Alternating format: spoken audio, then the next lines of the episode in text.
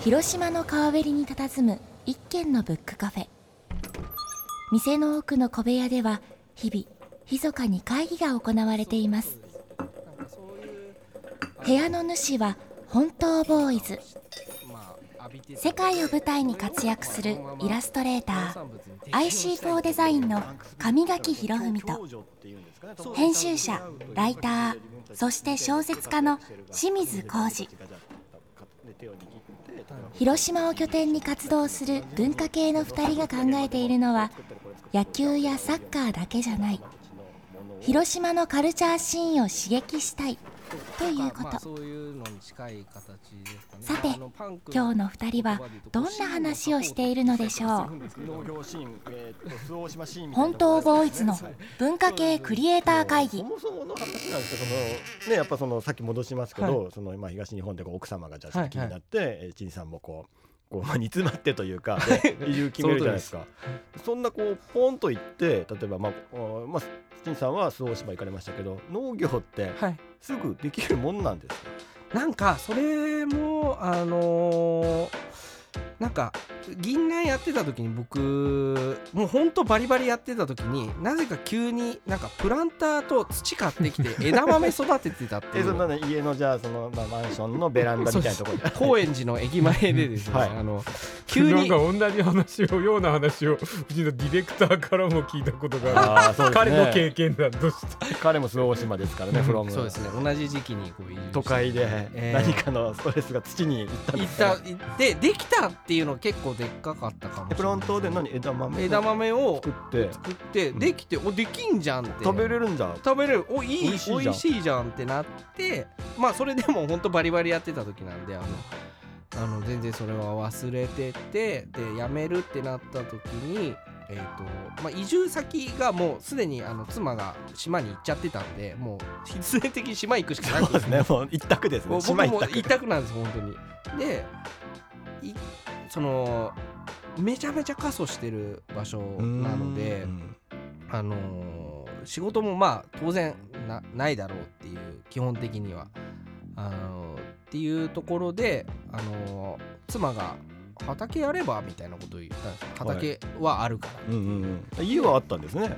あ家はなんか、まああのおばあちゃん家が妻のおばあちゃん家が。残ってたんですか、あのおばあちゃんもいてですねその時は、うん、でまあその家はなんとかなると。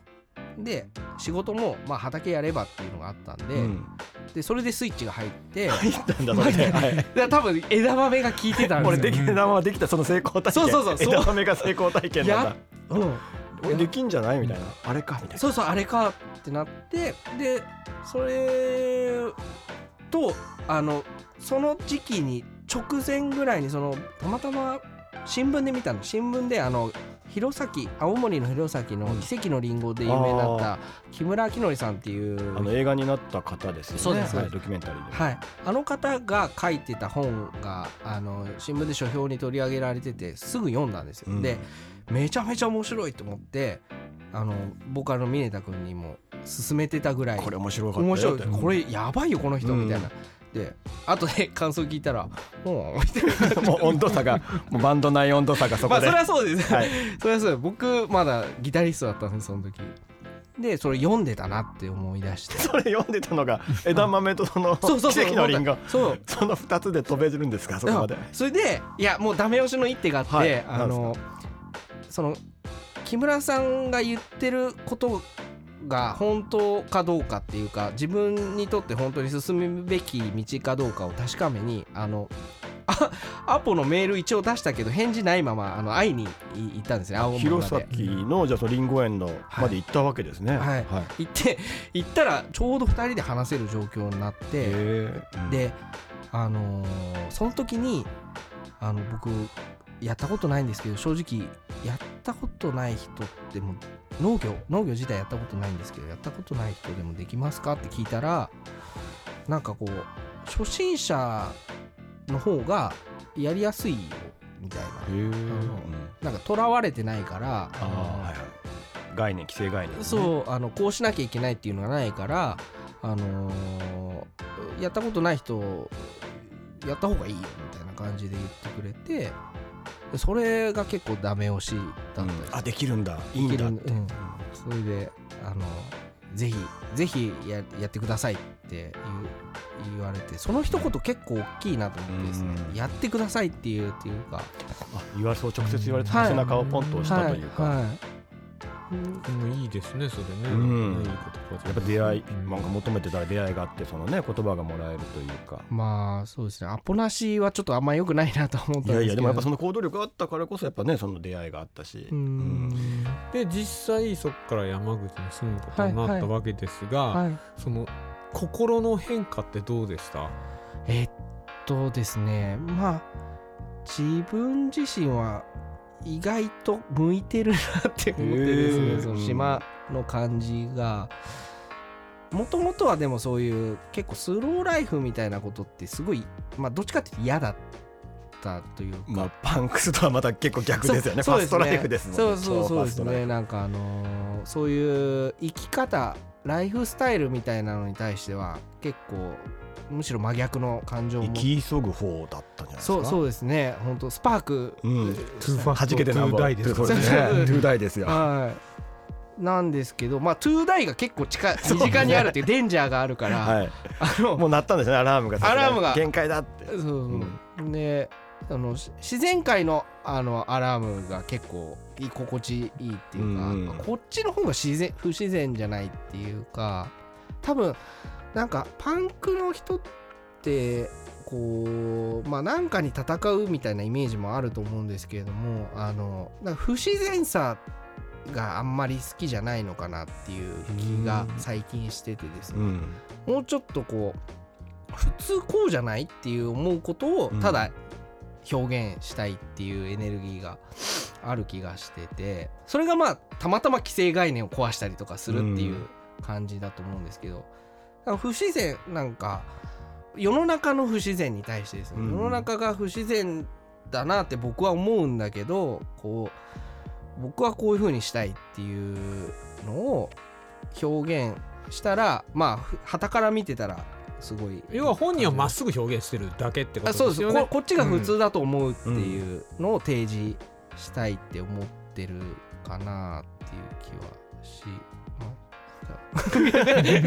自信がない男。こそっちに住むことでその都会でのストレス、今まで異常な世界にいた時に持ってたストレスっていうのは和らぐもんなんですか？もう全然ないですね。へー。全然なくなな何だったんだろうあれみたいな感じです、ね。あそうですかはもうでも住まわれてもう何ですか？じゃあ6年とい6かですかね。年。丸のクレーンは過ぎました。ああのなんか懐かしいな戻りたいなとかもう全然ない感じですか、ああないないですもう。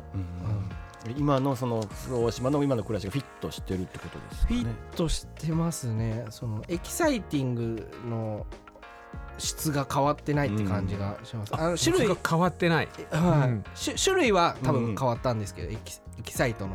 でも大島でも excitement はすごくあるってこと。えめちゃめちゃあります。ええー例えばどんなエキサイトがえー、なんだろう。なんかおばちゃんがいきなり家に入ってきたりとかして 今日もそうだったんですけど今日もなんか、あのー昼から、あのーお寺のお勤めだったんで午前中ちょっとソファーに横になってたんですけど、そしたらガチャって開いてなんかあのあの僕いないと思って入ってきたんですそけど、れもいないと思って入ってくるのもどうかと思 すごいいます世界そしたらはいおばちゃん入ってきた後おじちゃんも入ってきて でなんか「僕いますよ」みたいな言ったら「はい。おいいたんか?」とか言ってあの「ちょっと仏壇に拝んでくるから」とか言ってなんかもうズカズカ入ってって。えみおちんさんちの仏壇に来たあの僕の、まあ、おばあちゃん、あはい。あのあの妻のおばあちゃんの仏壇、あそこに来てくれてね来るってななってないんですよ。多分だから日常の行為として。勝手に入って入って勝手に拝むっていう、勝手に入って勝手に拝んで勝手にお菓子ももらうあの 奪ってか あの帰っていきましたけど、うん。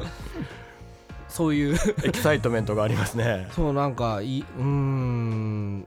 なんかそう人間関係が全然違うなって思ったんですよ。同じ人間なのになんかその同じ日本のね一部なのに違いますよね。そうそう。下北沢界隈とこの大島界隈は多分違いますそうですね。もうちょっと具体的に言うとどう違うんですか、えっとまあ人んちかどうかっうん、まあ、一応区別はあるんですけれども例えば都会だったらその、まあ、僕もそうだったですけど隣に誰住んでるか分かんないって結構普通なことだと思う、アパートとかマンションでもそうですね。はい。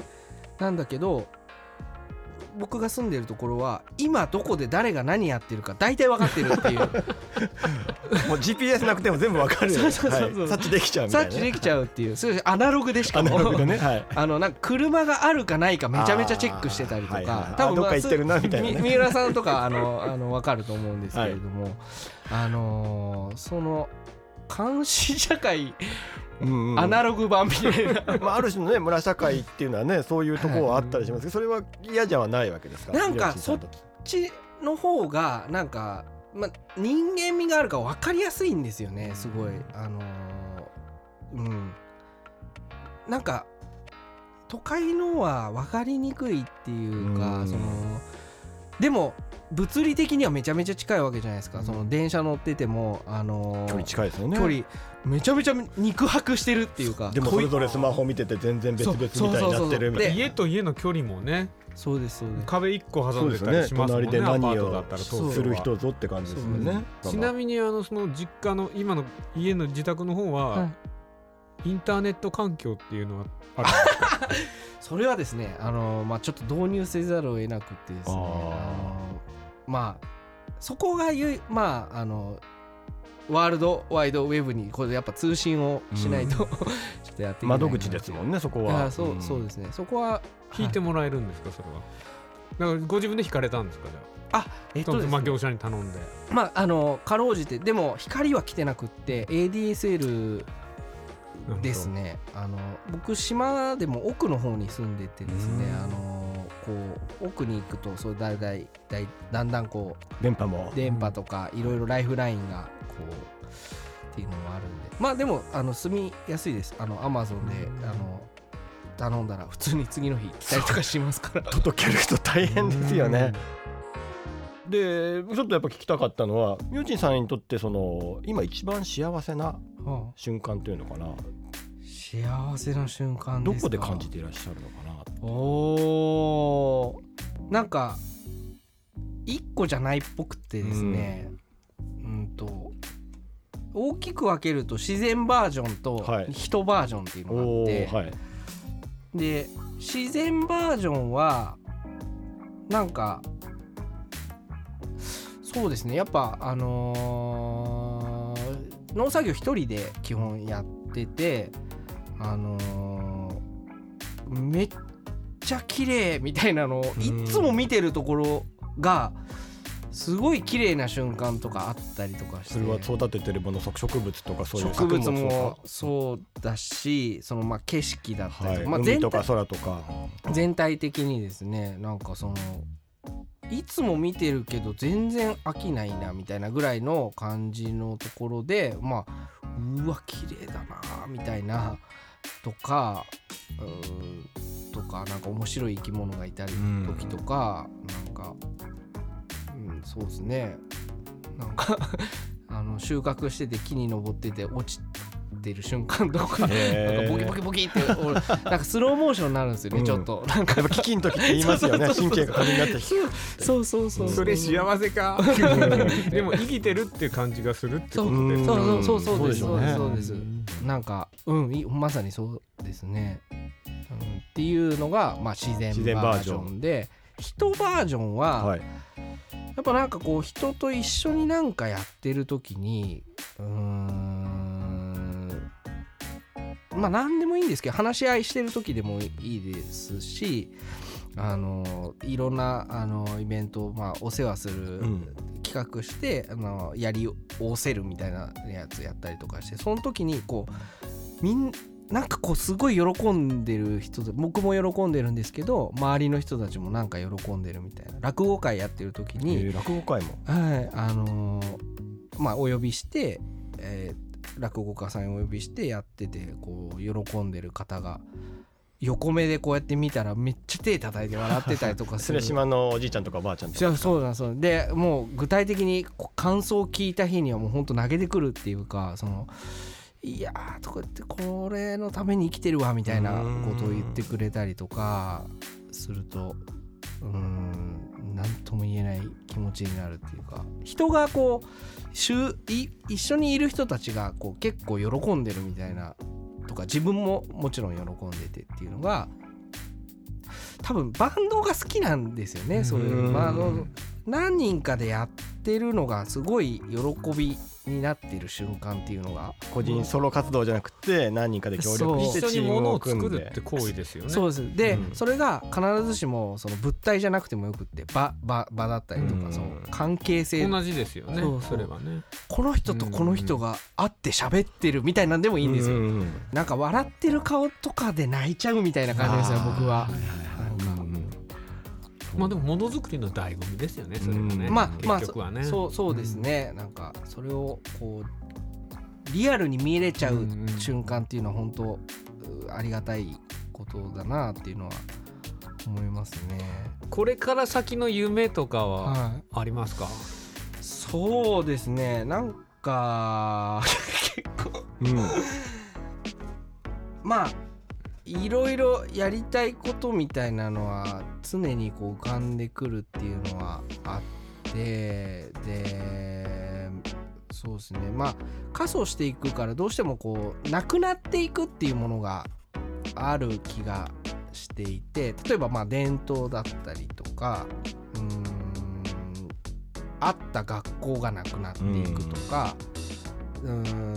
人がいなくなっていくとかっていうことが、まあ、普通に起こってるんですけどもそれをまああの維持したりとかまあ僕が住んでるところでその落語会やってるところのあの建物があってですねあのもう60年ぐらい前の建物でここがなんかこう2階席がある芝居小屋として作られてて。そんな建物が諏訪島にあったんですね。そうなんです。であのー、まあ地域の人が芝居やりたくて作ったっていう建物島の人たちがね。自分がやりたいもんじゃけ。そうそうなんですよ。でそのパワーって結構すごくて、うん、それ300人ぐらい入る箱なんですけど。結構いいですね。そう、うん、ででももうそれ壊すことが一応今決まったんですね最近、うん、ででもあのーその住んでた人たち100今130人ぐらいしかいない集落なんですけどもともとまあ多分2300ぐらいいたんですかね。その集落の人が芝居やりたいからっていうために作った建物で2階席があって全部木造で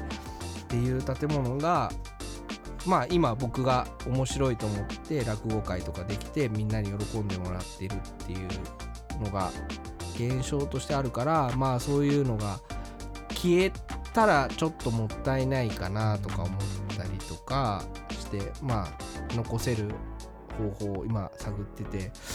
うん、まあもしかしたらあの僕直さなきゃいけないと思っててですね、その建物。あのクラウドファンディングするかもしれないんで、まあ、老朽化が進んでるわけですよね、ええなんでそれを直して使うっていうのは集落の人方々的にはまあ逆に言うとお荷物になっちゃうから消えていくその過疎の町だからその責任持ってそれをななくしていくっていう方向の判断をまあされててそれも一つの判断なんですけども僕はまあなんかそれだともったいないかなっていうのがあってまあそれこそ誰かがこう遊びに来るような一つの場所になってほしいなっていうのがあるんで直して使いたいなっていうのを思っててまああのクラウドファンディングする時があるかもしれないんでその時はよろしくお願いしますみたいな感じなんですそれはじゃあ中村農園の中村農園の ホームページか何かできっとねあそうですね。呼びかけたりもするんでしょう、うん、とかまあそういうなくしてもいいものはあるとも思いますしそしたらその代わりなんかこう新しいものを多分例えば学校でも全部なくしたら子供がいられなくなるから、まあ、新しく学校を作りましょうってなると思うんですけど統合して、うん、そしたらやっぱクリエイティブの力が必要になってくるっていうかそうですね、うん、どういう学校にしようみたいな。なくなるだけじゃなくて新しく作るって今の時代これからの時代を考えて。っていうのが無限にあるっていう感じがあるんで、うん、そういうのをいろんな人と一緒にバンド感覚でやれたらいいなっていう。なんかその辺が面白い感じですね。そうですね。あの IC4 デザインっていう会社やってるんですけどもともと IC4 っていう名前でスタートして、で IC4 ってなんで IC4 にしたかって言われるんですけど、はい。よくバンドとかで MC5 とか、うん。はいはいはい。そういうこう MC4 とか、はい。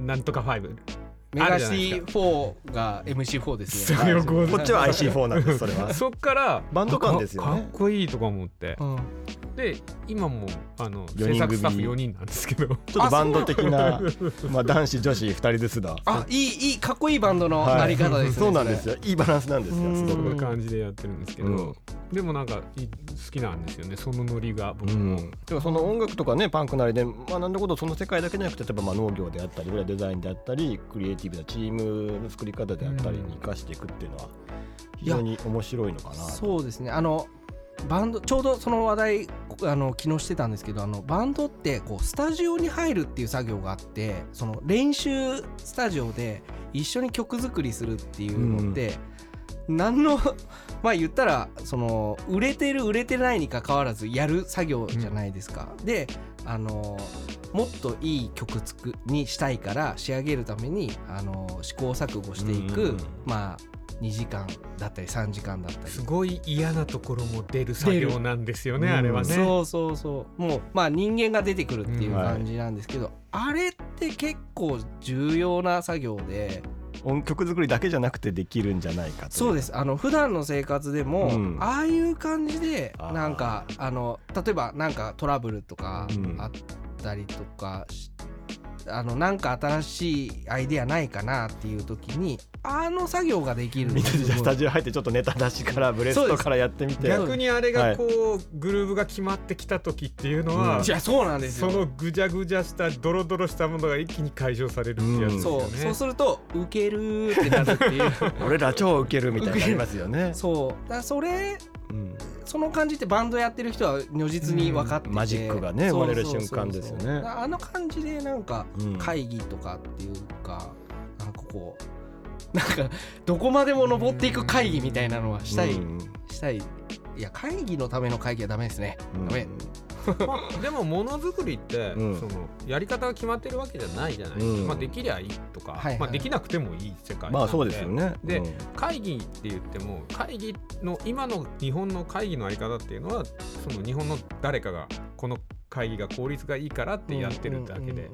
別にそのスタジオ入ってうんお互い言い合うっていう。んうセッションみたいな会議がね。良ければそうそうそう。そういいわけですよねちょっと今ややってみるよみたいな。ジャムジャムってみようか。ジャムってみようか、はい。全然よくて、ネタをジャムってみるみたいなね、でその僕らよりもっと若い世代の人はそこはそのスタイルで俺はやるよっていうのが、うん。まあ、いいのかな、う。ん。むしろそうじゃない。そのぐらいうん。が世の中を面白くしていくんかなと僕はいつも思ってあそうなんですね、いや本当僕もそうであったらいいかなだから既成概念とか固定概念とかあって僕らの仕事ってそこにはまるといいものって絶対できないんですよ。まあだからね。どうやってその自分の中の既成概念を取ってあた新しいものを見つけ出すかっていうのが、まあ、デザインだったりイラストの仕事なんで、まあ、常にそればっかり考えてるんでだからうんそういうその明神さんみたいな新しいスタイルのやり方っていうのはうんすごくフィットしてて僕はすごくいいと思いますよ。ね、セッションすることで自分以上の何かが出てくるそうそうそうそう。ことが多いわけですからね。そのバンドマジック。みんなやればいいのに。ね。うん。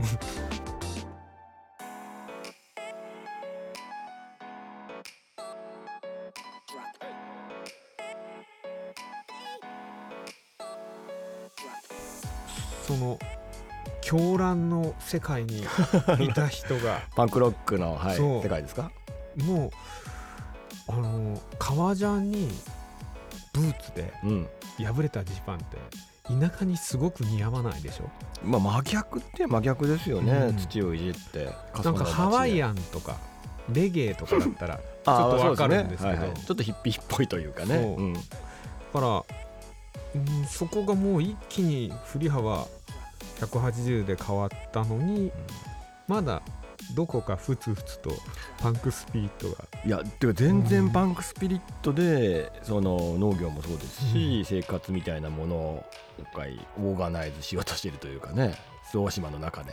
あとね明神さんのこの表情っていうかやっぱりふわー優しく包み込んでくれるまあ僧侶っていうのもあるのかもしれないけど でもね結構掘ったら、はい、あの知識のなんか詰まってる人って感じじゃないですか、うん、それもなんか自分の手で自分の手で得た知識というのかな、うん、僕パンクなんだけどオタクなのかなってちょっと思いました。あそうですか、うん、人間何が起こるかわからんですよ、ね、うん。何でもありってことですよこういう生活僕もね頭の隅にはちょっとあるんですよ、はい、ちょっと。ただ僕もうちょっと欲張りたい。はいそれはちょっと欲張りその前に周防島でもう一回遊びに行きたいですよね。そうですね、はい、これは周防島会議をしたいなと、それやりましょう。はい。出張会議をね。青空会議を、はい、したいと思います。本当ボーイズの文化系クリエイター会議。この番組は広島 FM で毎週金曜日の午前10時30分から放送しています。ラジオの電波はもちろんラジコでも聞くことができますのでよろしくお願いします。